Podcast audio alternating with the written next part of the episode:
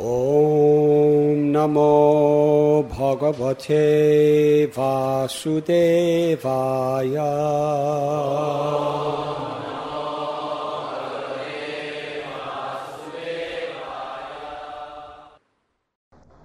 In the fourth chapter of Bhagavad Gita, Lord Sri Krishna narrates one of the most important of all verses in all the Vedic literatures. In this particular verse, the secret of how to attain the perfection of happiness is revealed. Me divyam evam yo veti tattvata tyaktva deham bhunara janma naiti mam eti swarajuna. Krishna says that one who understands the transcendental nature of my appearance and activities never has to take birth again in this material world, but attains to the eternal abode, the supreme abode of the Lord. This particular month, the month of Kartik, is considered to be the most auspicious month of the year by many great saints and sages. Sometimes this is also called the month of Damodar. Damodar is that form or that aspect of Lord Sri Krishna's unlimited personality, wherein he appears in the form of a beautiful baby, Jashoda Nandana, Nanda Sutta, the beautiful darling child of Gokul.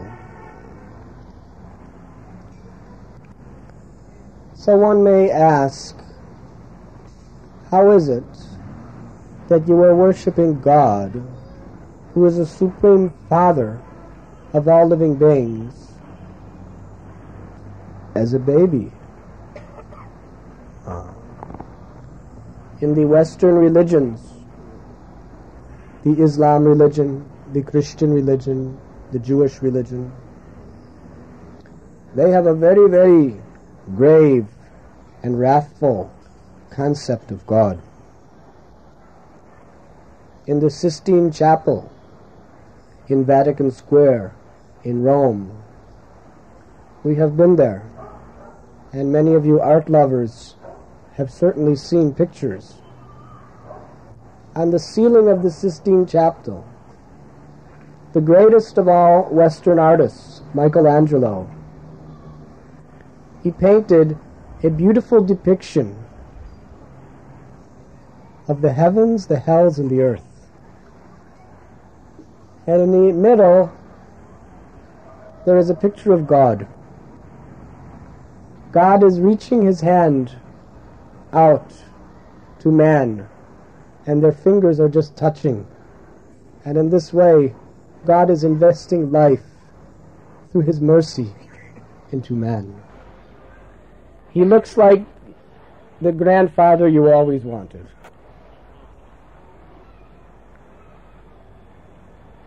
If you're a good grandson.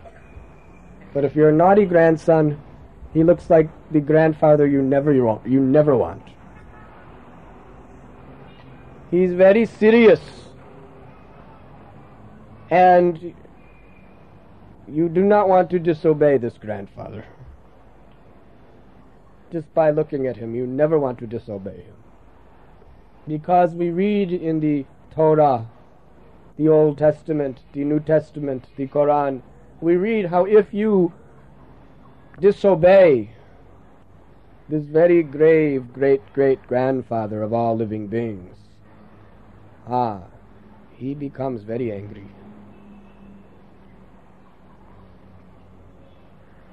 In the Old Testament, one of the most famous stories is the fe- story of two cities the cities of Sodom and Gomorrah. Do you all know that story? These two cities were actually originally very holy places. Huh? But in course of time, like in most places in this world, people became very, very degraded. They became absolutely committed to all sinful activities and habituated. And the nature of sinful activities is when you commit them, you become more and more under the influence of lust and envy and anger and greed and pride.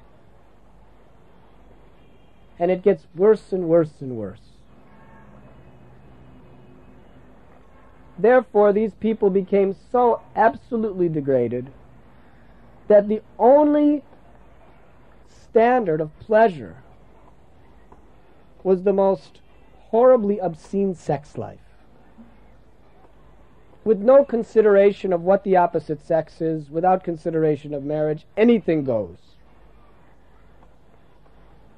To the degree the immorality of sex exchange becomes degraded without discrimination, to that degree we could understand how religious or irreligious is a society. So, God spoke to one of his devotees of the name Lot. He told him, Get out of these two cities, because I'm about to teach them a lesson. So they left. And then the wrathful God, he hurled down ah, fire and brimstone. And he just completely demolished the city, burned it to ashes, and killed everybody. He was very angry. So, this is the fact, the conception of the Almighty God in most of the religions of the world.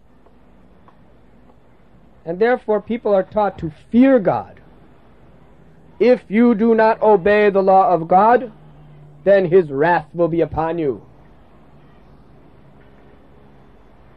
Ah. In most of the Western religions, young children are taught to fear God, that you are a sinner. You have sinned. From your birth you have sinned. From your conception you have sinned. Therefore repent or burn in hell forever. God is a wrathful God. He is an en- he is a jealous God. Amen. Huh? And people are like this.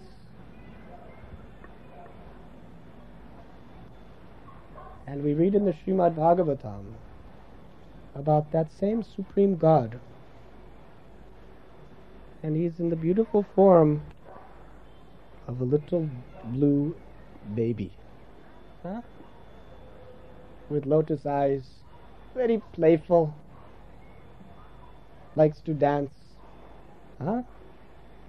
The gopis, they used to take this little baby, Gopal, and they would say, Gopal, dance.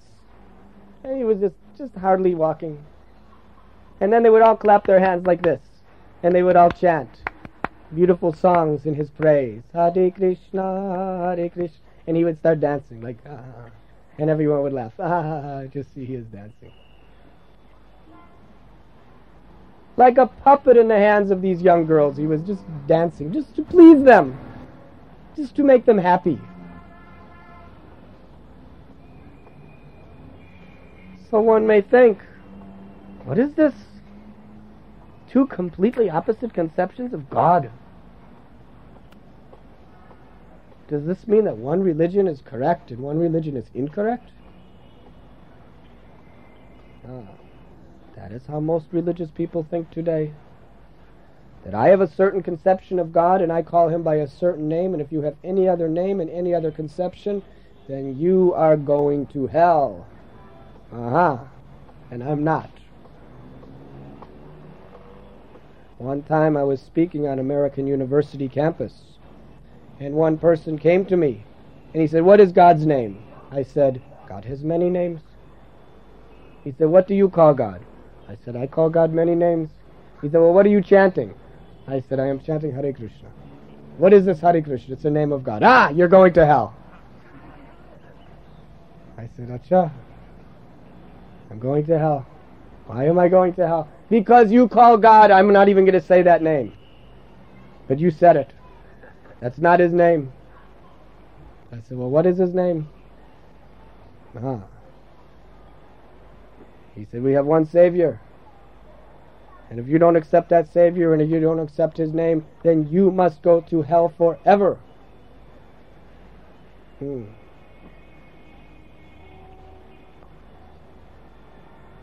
So I sat there and he said, So?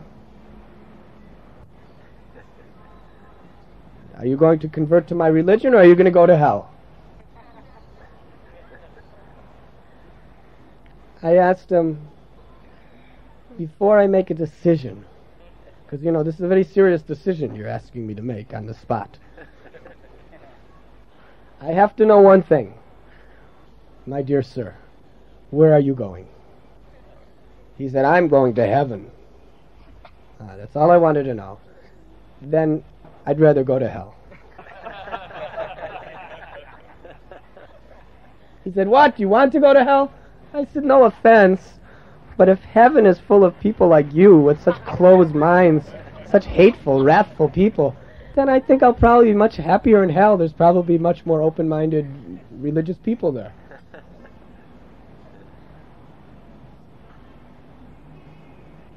So you see, sometimes there is this confusion. Huh? My God, is there ever this confusion? If you read the newspapers, the Sikhs and the Hindus are killing each other. The Buddhists and the Hindus are killing each other. The Muslims and the Hindus are killing each other. But don't feel so bad. Because the Muslims and the Muslims are killing each other. And the Muslims and the Christians in Beirut, they are killing each other. And the Christians and the Jews are killing each other. And in Israel, the Muslims and the Jews are killing each other. And in Ireland, the Catholics and the Protestants are killing each other.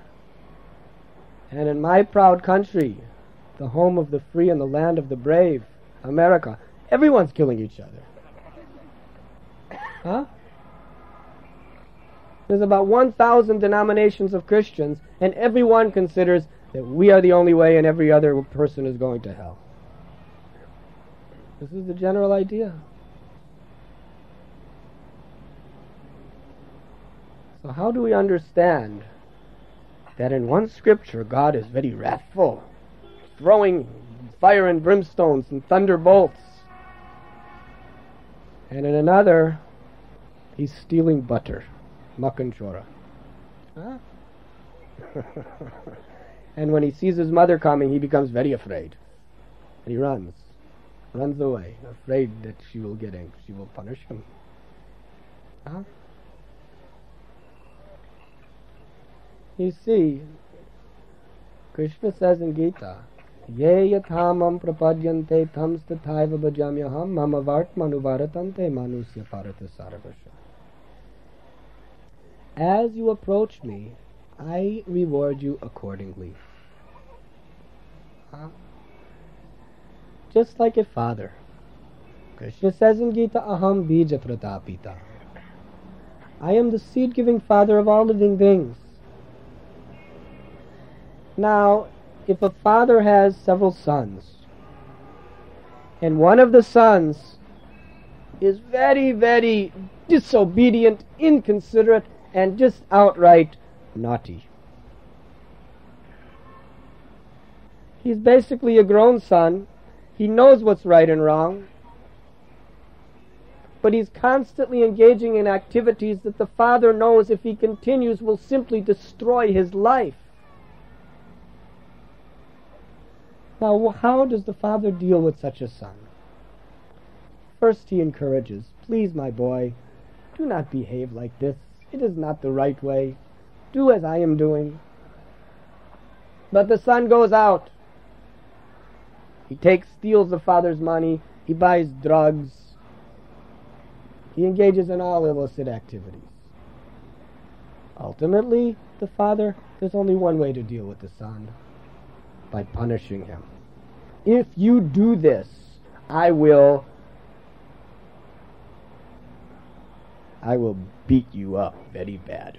I will not give you any facilities. I will not allow you to use the house. I will not give you any money. I will never disown you, but I will punish you very bad. Now, why is he taking such a position? Out of love. Because he knows if the child continues like that, the child will ruin his own life. So, out of love, he's punishing, he's threatening. So, for disobedient people, God appears like that. But for the very obedient son, whose only desire is to please the Father, does the Father threaten him? Does the Father punish him? No.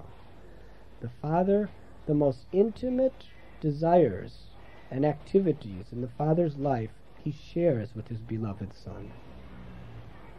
Now, the Father is equal to both sons.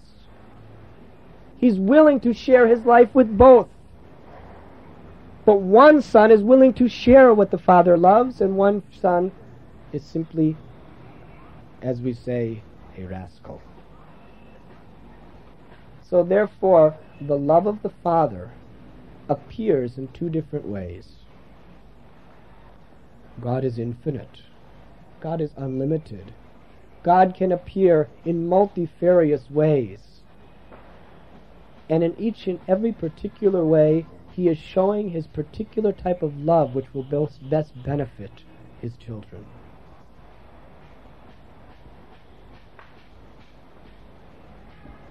So, to those pure devotees who have completely surrendered their life to the Lord, the Lord reciprocates by dealing with them in a most intimate and pleasing way.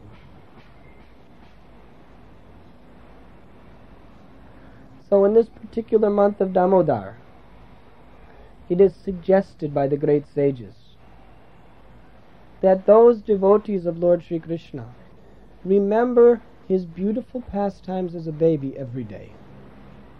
Particularly that pastime by which he gains the name Damodar. So, for your purification on this auspicious night in this auspicious month, I would like to narrate to you this beautiful story found in the Srimad Bhagavatam. And also try to give you a real understanding of the significance of this divine Leela of the Lord. Although the pastimes of the Lord are factual history, in each and every pastime there is a great depth and wealth of philosophy to enlighten our innermost consciousness in pursuance of the truth. So it is explained that Mother Yashoda, she was one day ah, churning the butter. This is taking place in Vrindavan. And Bhagavan, the Supreme Absolute Truth, had taken the form of a beautiful little baby and he began to grab onto his mother. Mataji, he was indicating, I want milk. Give me milk. Ah. So Mother Jashoda was thinking, ah, my beautiful child, she wants, he wants the milk. So she put down the churning rod and she sat down and she began to feed God, Sri Krishna, the milk from her body. And he was very happy. Ah. This is very significant. Mother Yashoda was thinking, if I do not feed Krishna milk, he will die. She was so overwhelmed with parental affection for the Lord that she considered him her own helpless child.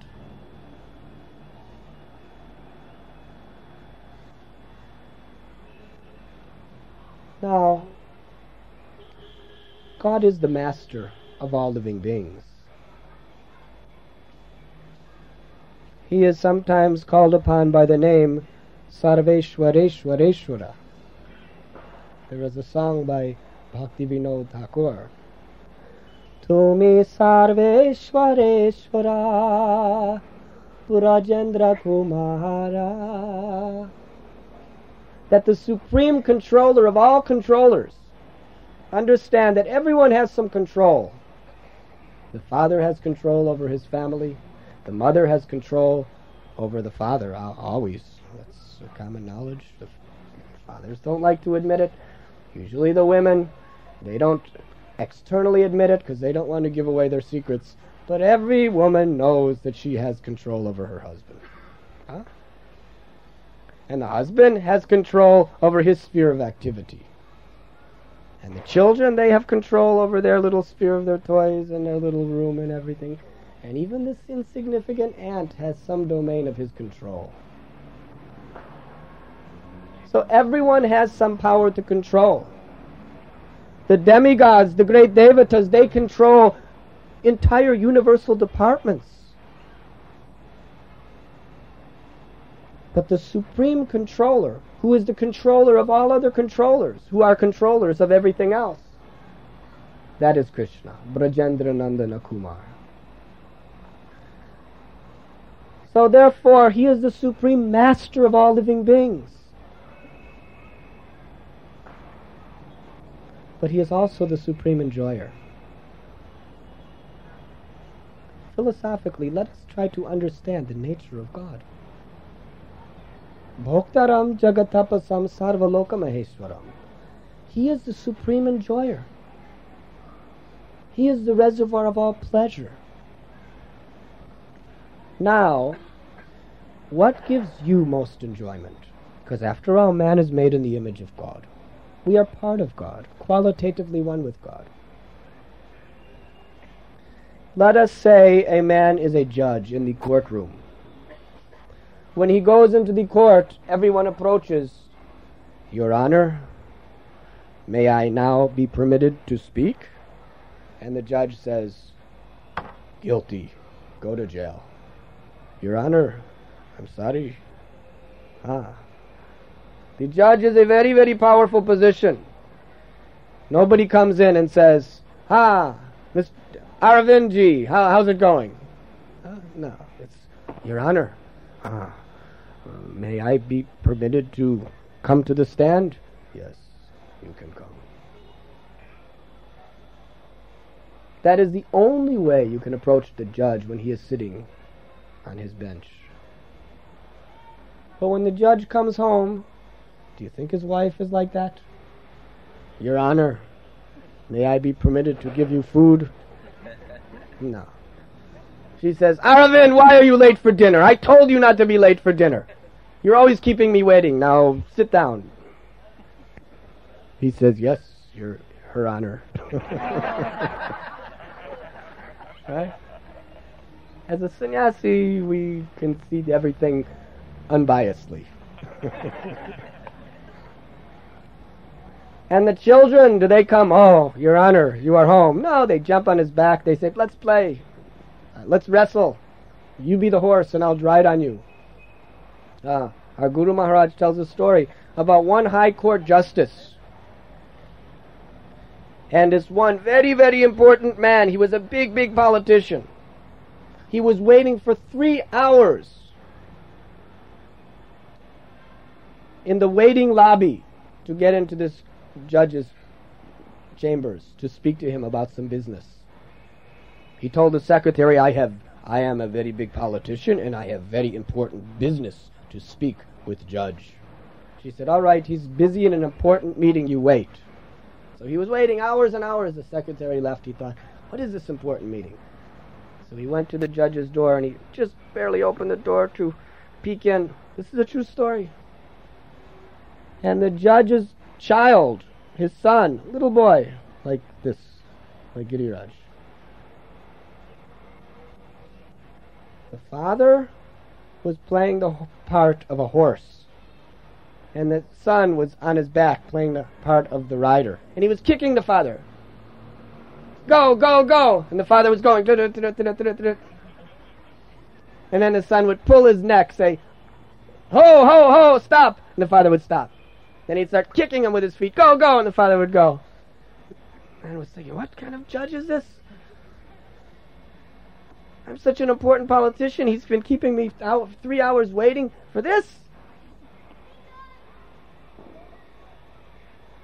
The judge said, Yes, of course. Your relationship with me is very formal. It's not very, it doesn't give me much enjoyment. But my son, ah, it is love. It is intimate. So the relationship of intimate friends, of lovers, is far more pleasing to the Lord than the relationship of simply an obedient servant. But you must understand, in order to come to that stage of intimate love, first you have to become a perfect, obedient servant. So the pastimes of Vrindavan, Mother Yashoda, she was in such an exalted position that Krishna was taking the position that, Mommy, if you do not feed me, I will die. So she began to feed him her milk. But it is described that that day her servant was not in.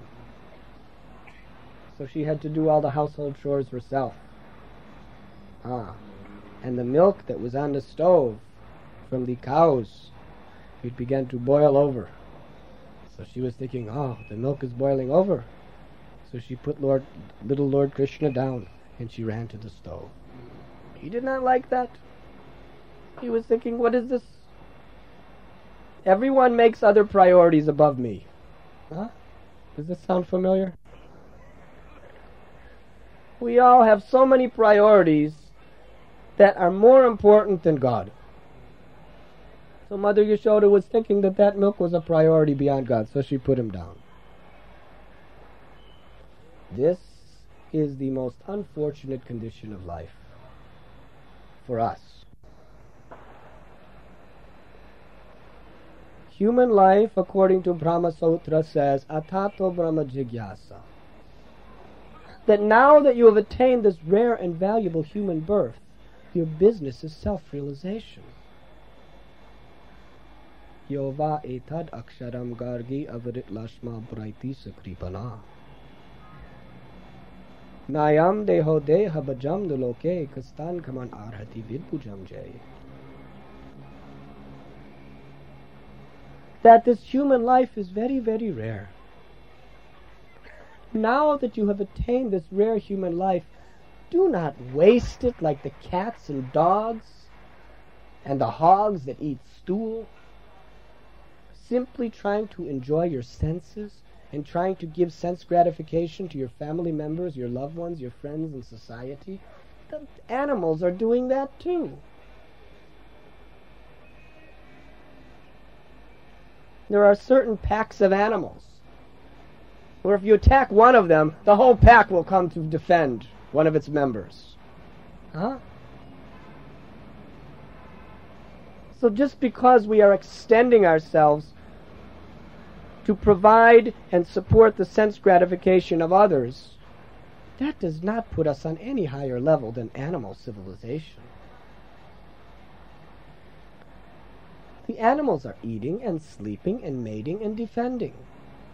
And human civilization has created by its modern technology and scientific advancement a very, very sophisticated life dedicated to satisfying the senses. Eating, sleeping, mating, and defending.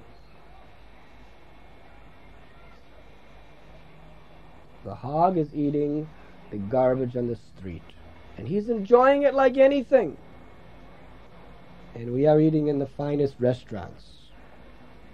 But what is the difference?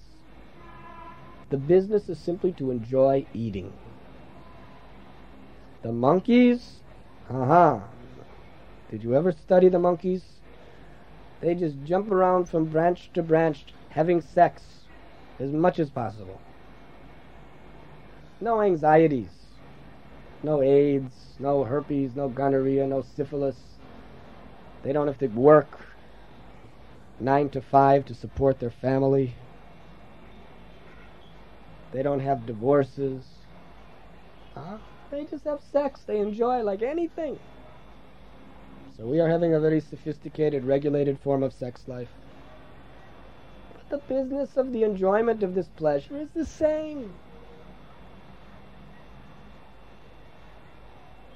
Sleeping. Uh-huh.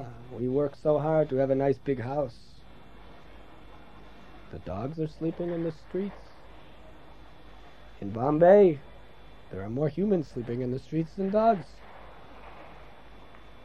And my experience is that humans sleeping in the streets are more happy than most of the people sleeping in houses.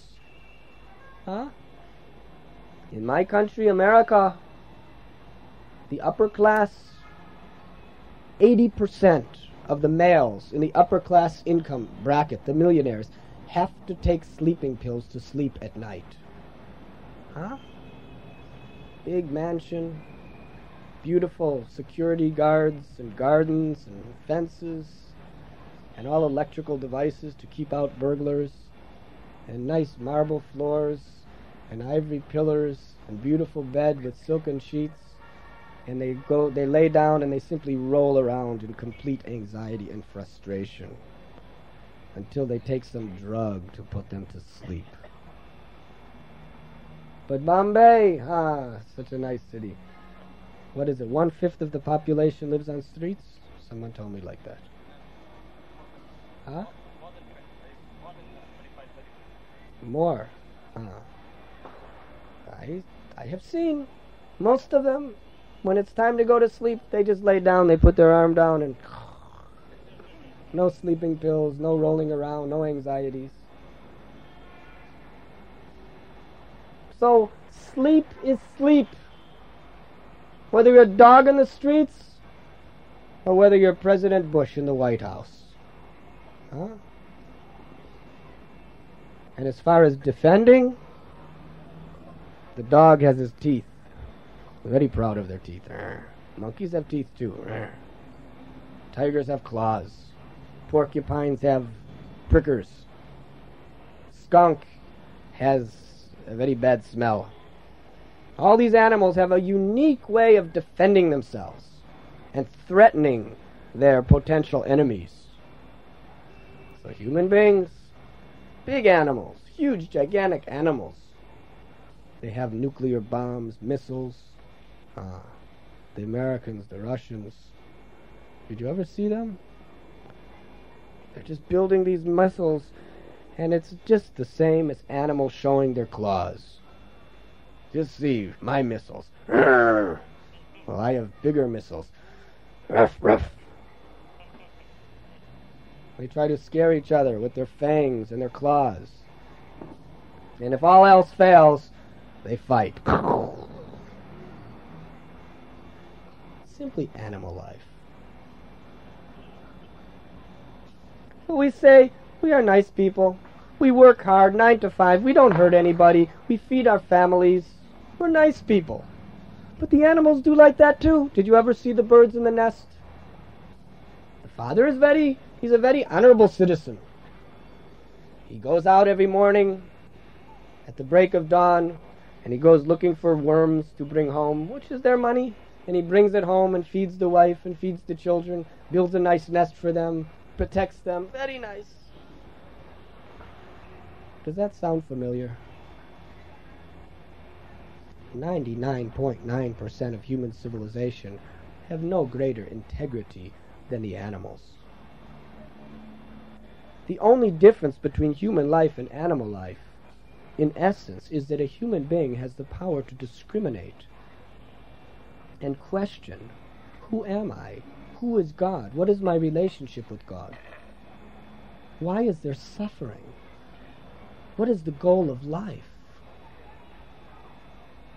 Until a human being takes sincerely to the path of God consciousness, qualitatively his consciousness is animal. In fact, the Srimad Bhagavatam says that this human civilization is a civilization of two legged animals. Now that you have attained this rare human birth, putrika yena satvam tvanantam. Take to the path of genuine God consciousness. And you will achieve that platform of real happiness, real peace, eternal, infinite happiness beyond the flickering pleasures and pains of the senses. But in order to do so, we have to make God the priority of our life.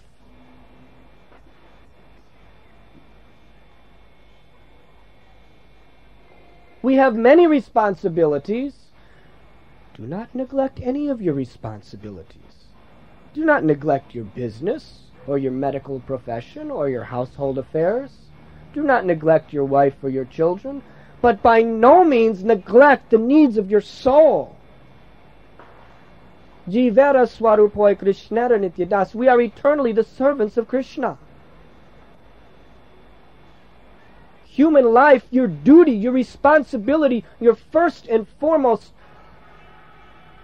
obligation is to learn to love God in this life and to share that love with the world. And if we neglect that for any other purpose, we are the most unfortunate beings on earth. Especially if we know better and we continuously neglect by making everything else our priority. When everything else is taken care of, if I have any time left over, then I will do something for God. It should be just the opposite. Therefore, the great saints and sages say you must regulate your life. Ragadveshava muktaistu vishayan indriyaishcharan atma vashaya Virheyatma prasaramarigatchati. Krishna says you must follow the regulative principles of freedom. You must regulate your life. Every day we should be chanting the name of God, which is the recommended process of self realization, strictly, a specific number of times. We should do our puja we should read the Shastra. And most important, we should regularly associate with saintly persons who influence us with the inspiration to take the spiritual side of life seriously. And by that process, God will become the priority of our life. And if you water the root of the tree, and God is the root of all existence, then everything will flourish in our life. So Mother Yashoda, she had another priority. Huh? She decided, I have to take care of the milk. So she put Krishna down. So Krishna, of course, her making another priority is different than ours, but I'm using this as an example. Because ultimately she was cooking the milk for Krishna. Huh? So she was perfect. Krishna became very angry. What? Mataji? She thinks stirring the milk is more important than feeding me? Aha! I will teach her a lesson. So she went to, there was a wooden grinding mortar that was turned upside down. And he climbed upon it. And then he broke with a rock the clay pot of butter. And he began to eat it. Ah, he liked butter very much. His name is Makan Chor. Makanshor means he is butter thief. Another question may arise. Why God is a thief? What kind of example is he setting? He expects us to be honest, but he's a thief. Huh? Actually, is God a thief? The definition of a thief is someone who usurps another person's property. But Krishna says in Gita, Sarvaloka Maheshwaram, that everything is my property. All the universes and all the planets within the universes and everything within those planets is my property alone. I am the creator, I am ultimately the maintainer and the destroyer of everything that exists. Everything is the property of God. knowledge is to know, in truth, we own nothing. Huh? Ownership means control. If you own something, you have complete control over your property. My question is, what do you really have control over?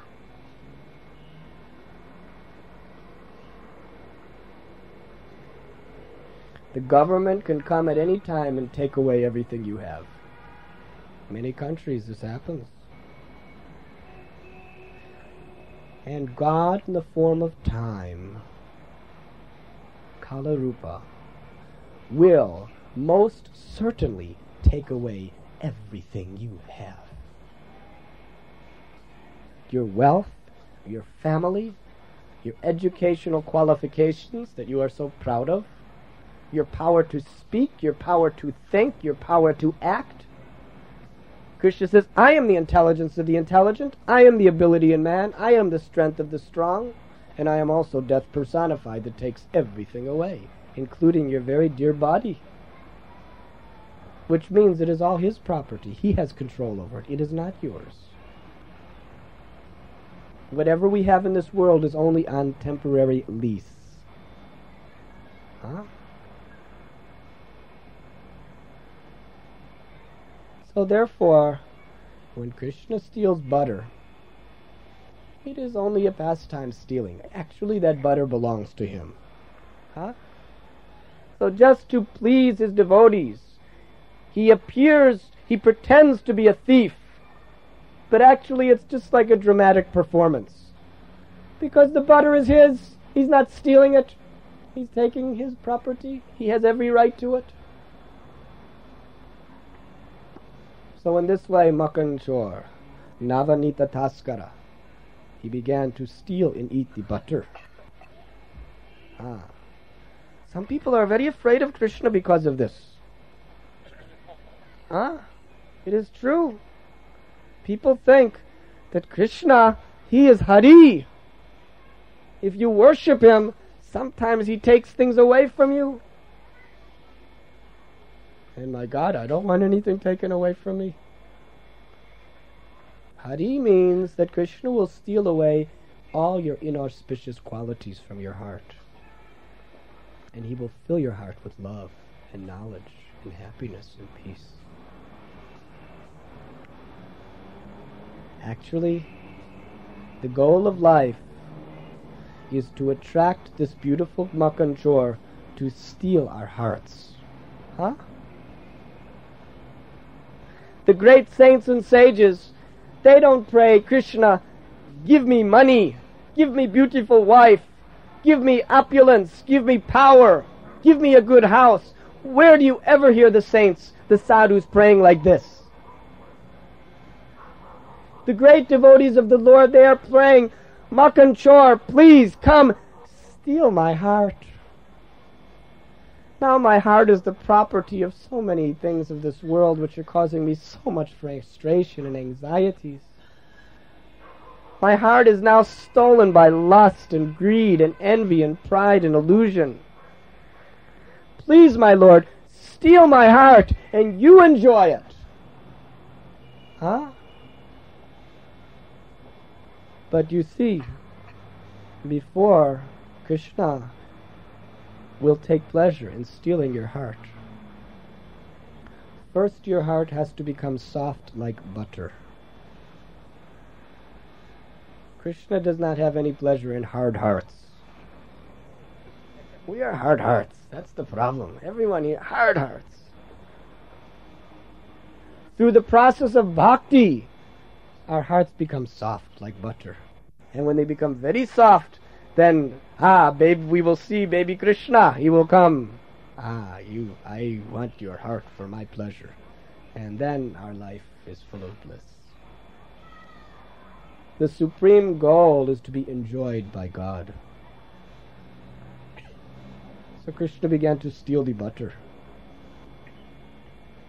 And Mother Yashoda, after stirring the milk, she came back and she said, Where is my Gopal? He is gone. Huh? She began to look around. He must be doing some mischief. And Krishna saw her. And he began to hide. And she saw the broken pot of butter. And she said, Ah, just see the mischief he is doing. And she picked up a little stick, thinking, I, he is doing this naughty activities. He may hurt himself. I must teach him. When little child Gopal, when he saw Mother Jashoda with whipping stick in hand, he became very frightened. He began to tremble. Tears, eyes became red. And Mother Jashoda was looking all over, and she saw him hiding behind the pots. And she came to him, and he began to run away. And she began to run after him. And as she was chasing him, huh, she had a very thin waist and very big hips and large other parts of body, so it was difficult for her to run very fast. But Krishna, he was running very fast. So she was running, and her garlands were falling from her hair, and she began to perspire. And when Krishna saw how much Mother Yashoda wants to protect me, he allowed himself to be captured by his mother. Please know that the Gyanis, they try to capture God through studying the Shastra for birth after birth after birth, and they never catch him. But Mother Yashoda, by her sweet and simple love, she was able to capture the supreme absolute truth. Huh? And then she was thinking, what will I do? I have so many household affairs to take care of. My child is in a very naughty mood. He may get hurt. I must tie him up. So she took the rope. She went to tie it around his waist and the rope was two inches too short. And then she got more rope, and she tied it to the original rope, and she put it around his waist, and it was two inches too short. And then she looked around, and she fetched more rope, and she tied it to the original ropes, and she went to put it around his waist, and it was two inches too short. And then more rope, all the rope in the neighborhood she was collecting. She went to put it around the little child's waist, small little waist. And guess what? It was two inches too short. She began to perspire. Know this.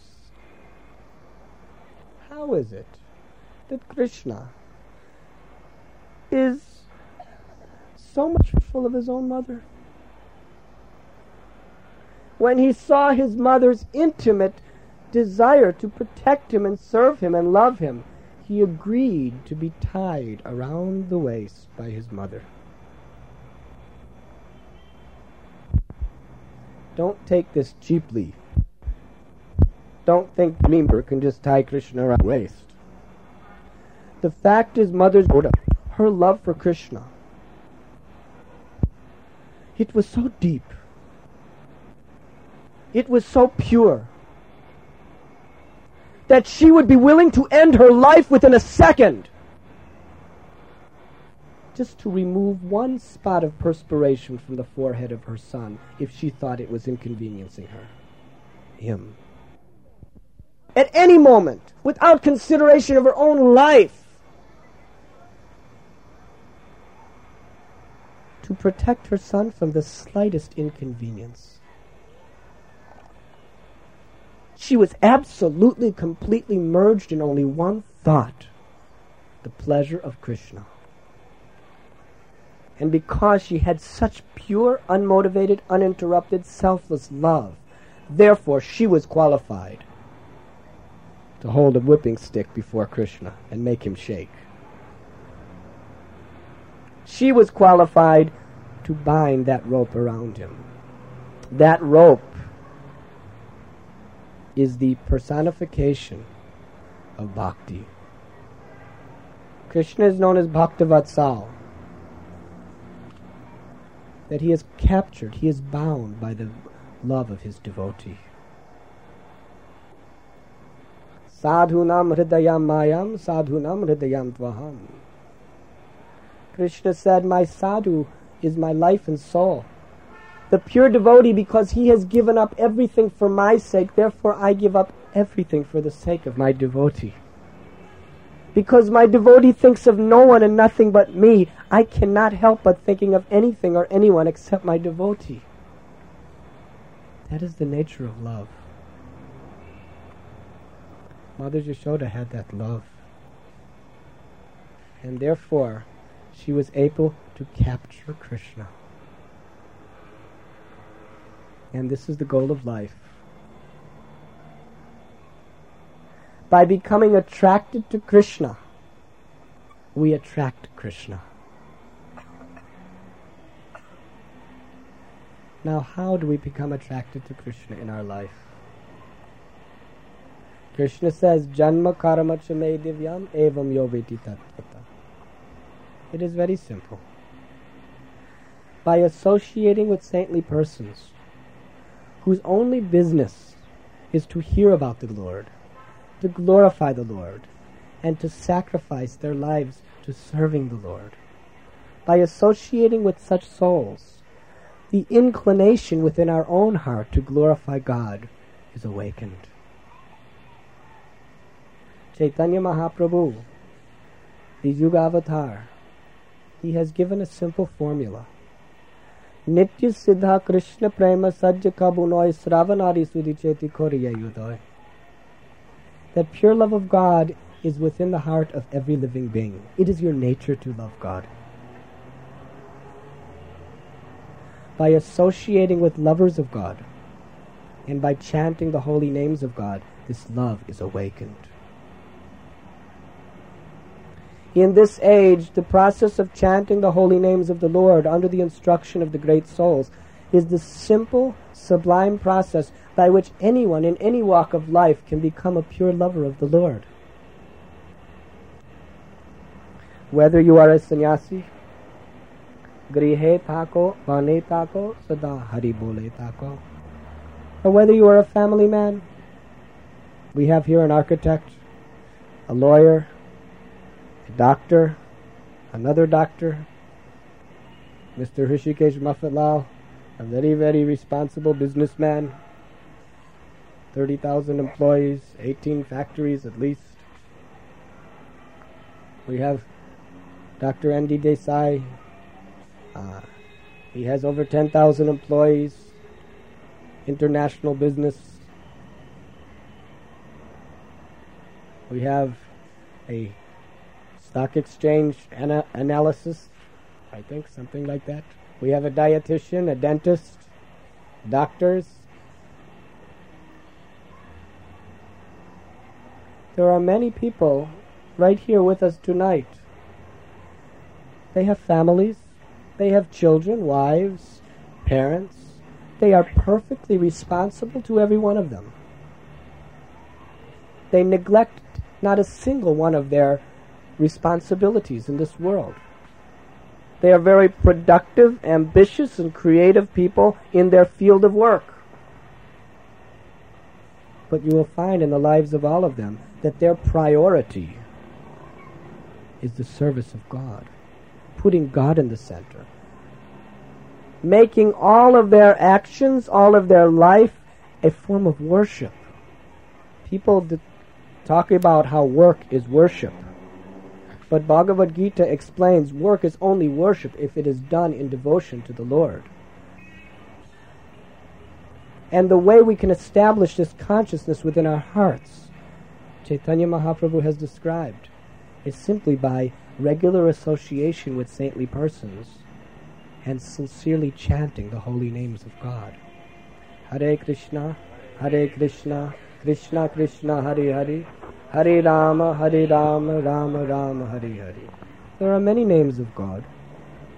And each name of God, Nam Nama Kari Bahuda Nija Saravashaktis, He's empowered with all the glory and all of the strength and all of the purifying power of God Himself. Huh? In the Vedas, the Hare Krishna Maha Mantra is especially recommended in this age of Kali, this age of quarrel and hypocrisy. And through the process of chanting the names of God, and through the process of associating with saintly persons, and giving up unwanted sinful activities, gradually this natural inclination to love God, to know God, awakens within our heart. And in the process of that awakening, we can experience that eternal, blissful nature of the self. And when we, by the grace of God, awaken into our healthy natural condition again, then we never have to suffer the repetition of birth, death, old age, and disease again. We realize the eternal, blissful nature of the soul.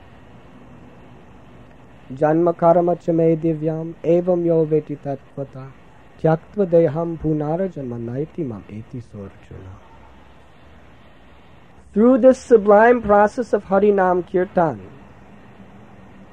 and Sadhu Sangha, we, from within, the transcendental nature of the Lord's activities and his appearance is understood. It is revealed to us. This beautiful story that we have narrated tonight, when we learn to take pleasure in these stories,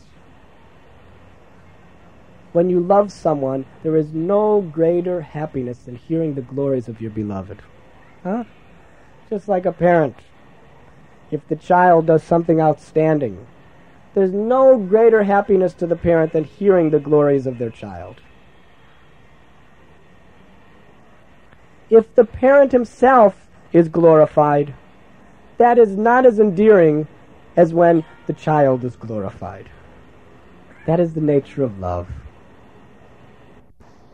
as we develop our love of God, the glorification the past of the pastimes and the names of God becomes the ultimate source of pleasure. One time our Guru Maharaj was asked, Swamiji, what do you hope to get out of all this chanting of Hare Krishna? What is the end? What is the goal? And our Guru Maharaj replied, the supreme goal of chanting Hare Krishna is chanting Hare Krishna. Because in love, it is the greatest pleasure. It is the infinite ecstasy of the soul. And through this process, we never take birth again in this material world, but we re- return to our eternal natural position at the lotus feet in the loving service of the Supreme Lord. Thank you very much. Hare Krishna. Is there any questions?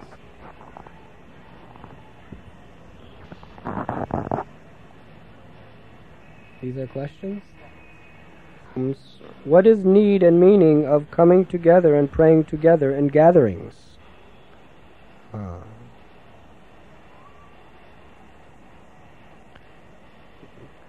It is said in the Bible by Lord Jesus, Wherever two or more of my devotees come together in my name, I am there.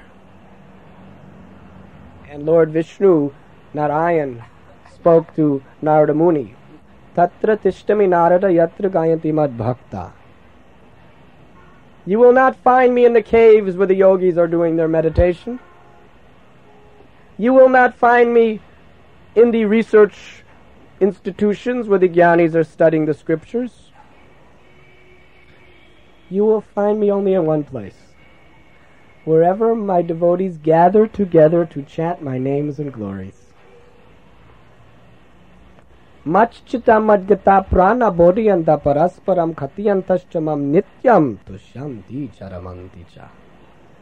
Krishna says, My devotees take great satisfaction and bliss coming together and discussing my glories. You see, the tendency is at our homes that we take things very much for granted.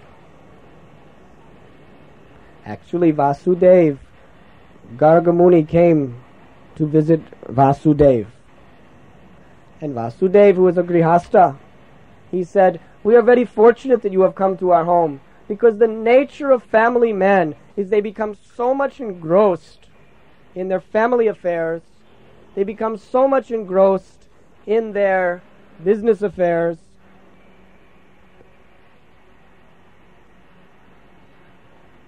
That their spiritual life becomes second, third, fourth, fifth, sixth priority. Therefore, there is an absolute need to associate with saintly persons. Otherwise, our worship at home becomes ritualistic. It becomes a tradition. It is the association of saints that maintain and preserve the life and the essence within our spiritual practices. So, therefore, it is essential that you do continue your prayers and your worship at home. But it is as essential that you regularly come together with saintly persons to get renewed inspiration and conviction. And it is also your duty to come together in gatherings to share the realizations you have with others. A householder is meant, whatever God realization he has, he's meant to give that in charity to others. He's meant to inspire others. The more you have, the more you should give. And the more you give, the more you obtain. That is a spiritual principle. So both are essential. Our puja at home on a very regulated and strict basis with our family members and also the association of saintly persons and gatherings where we come together to glorify the holy name. What is the difference between Allah, Jehovah, Jesus, and Krishna? It is like the difference between Surya, soul, and the sun. Huh? In Hindi, you call the sun Surya. In Mexico, they call it sol. In English, we call it the sun. They are different names in different languages for the same sun. God has many names, but God is one. Many Indians are pious and they pray to the Lord, but they don't exhibit their devotion. The question is why do you put tilak, carry chanting beads openly, and do loud kirtans? What is the need of show? Uh huh. It is not show. At least it is not supposed to be show. It is charity.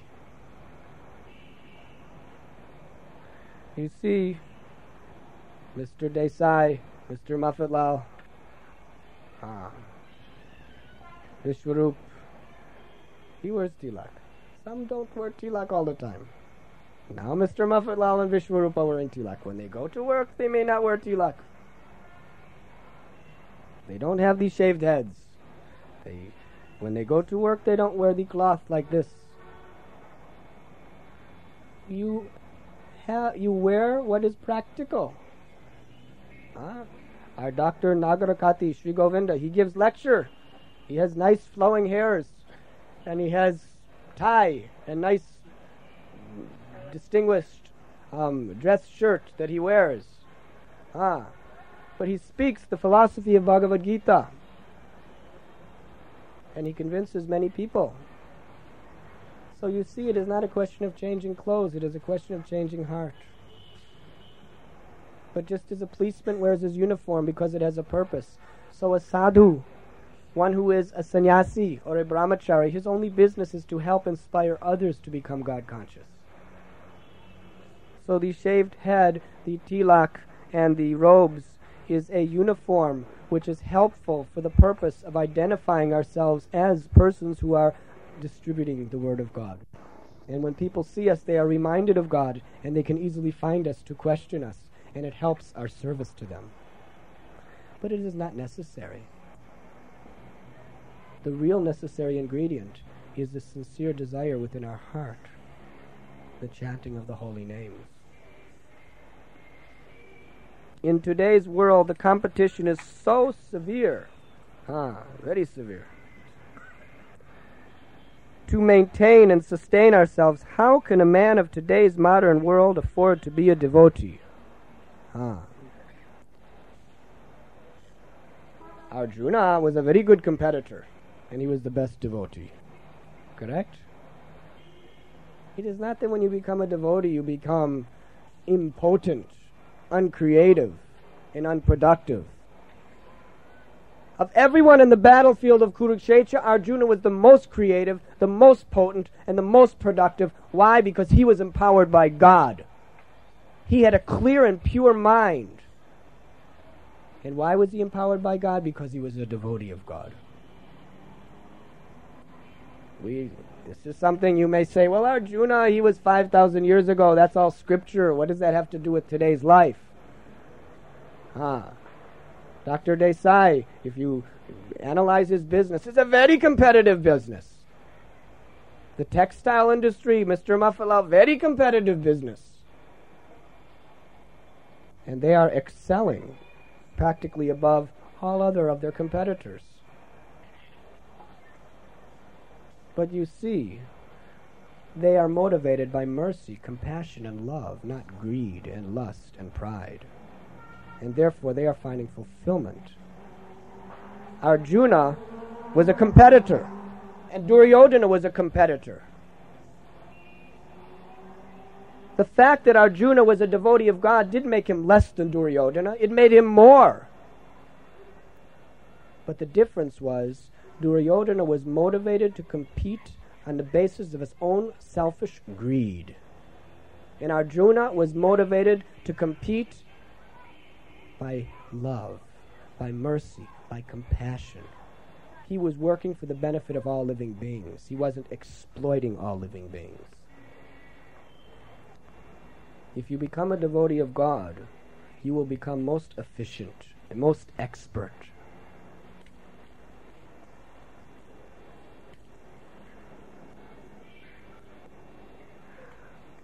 Ah, we find in Mahabharat serial that Pandavas, even after being virtuous and religious, are suffering a lot. So, what is the use of devotion if in course of time we are going to suffer like them? Uh-huh.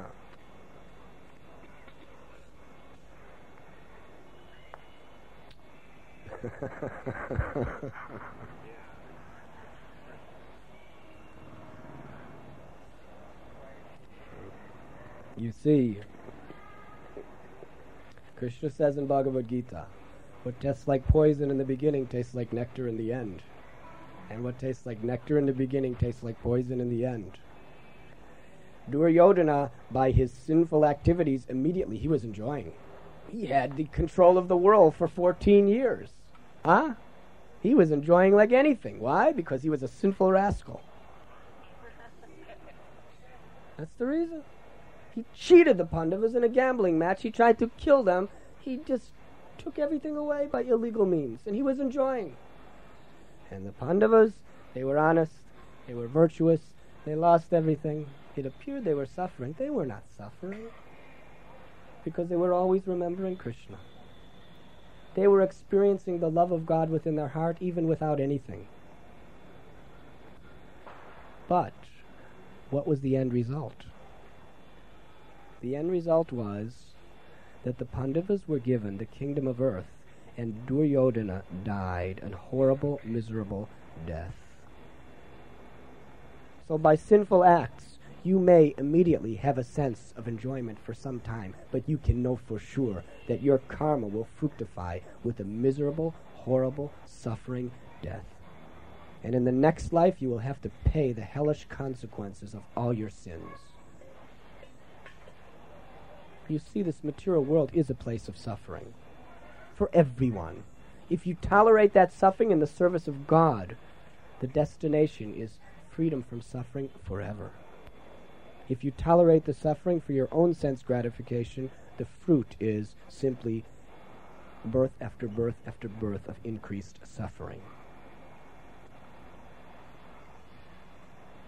Krishna says, one who is illumined from within, who rejoices within, who takes his pleasure within, he is a man of real intelligence. The Pandavas were constantly thinking and remembering of Krishna. And therefore, whether they had everything or nothing, they were at peace. Whereas Duryodhana, whether he was the king of the world, even in that state, he was a frustrated, envious person who wanted more. Correct?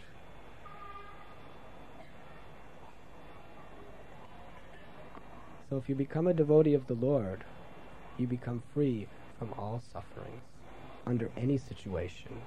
And in the end, you are guaranteed to be victorious. This is the lesson of Mahabharata. How to find the golden mean between all the religious faiths of today's world. The only process is to take shelter of a self realized soul who understands the essence of religion. The essence of religion is to love God. All sectarian differences are only due to those misconceptions which cause us to forget the essence, love of God. When we become too much attached to the names, the forms, and the particular style of ritual, and we forget the purpose and the spirit behind it, then we become sectarian we become jealous, and we become very close minded. But if we hear from a truly self realized soul who has imbibed within his heart the real essence from the scriptures and from the previous great souls, and he is presenting pure love, devotional service, surrender, then we transcend all sectarian differences.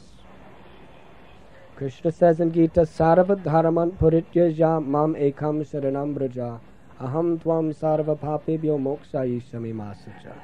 Abandon all varieties of religion and just surrender to me. I shall deliver you from all sinful reactions and do not fear. When we find that great soul by the mercy of Krishna, if we are sincere, it is said by the mercy of Krishna one gets Guru and by the mercy of Guru one gets Krishna. If we are sincere, the Lord within our heart will direct us to Guru. And the real and bona fide Guru, he will teach pure surrender to Krishna, pure love, pure devotion as the goal of life. He will teach the synthesis of all religious philosophies through the process of surrender. He will teach us that by chanting the name of God, we can realize the ultimate goal of all religions pure bhakti, pure devotion. And then that all merciful quality of the soul will be compassionate and infinitely humble and ready to serve all living beings. That is the goal of life. That is what is available for every one of us. So, my humble request is that we take this opportunity that God has given us most seriously in our life and become peaceful and share that peace with the world.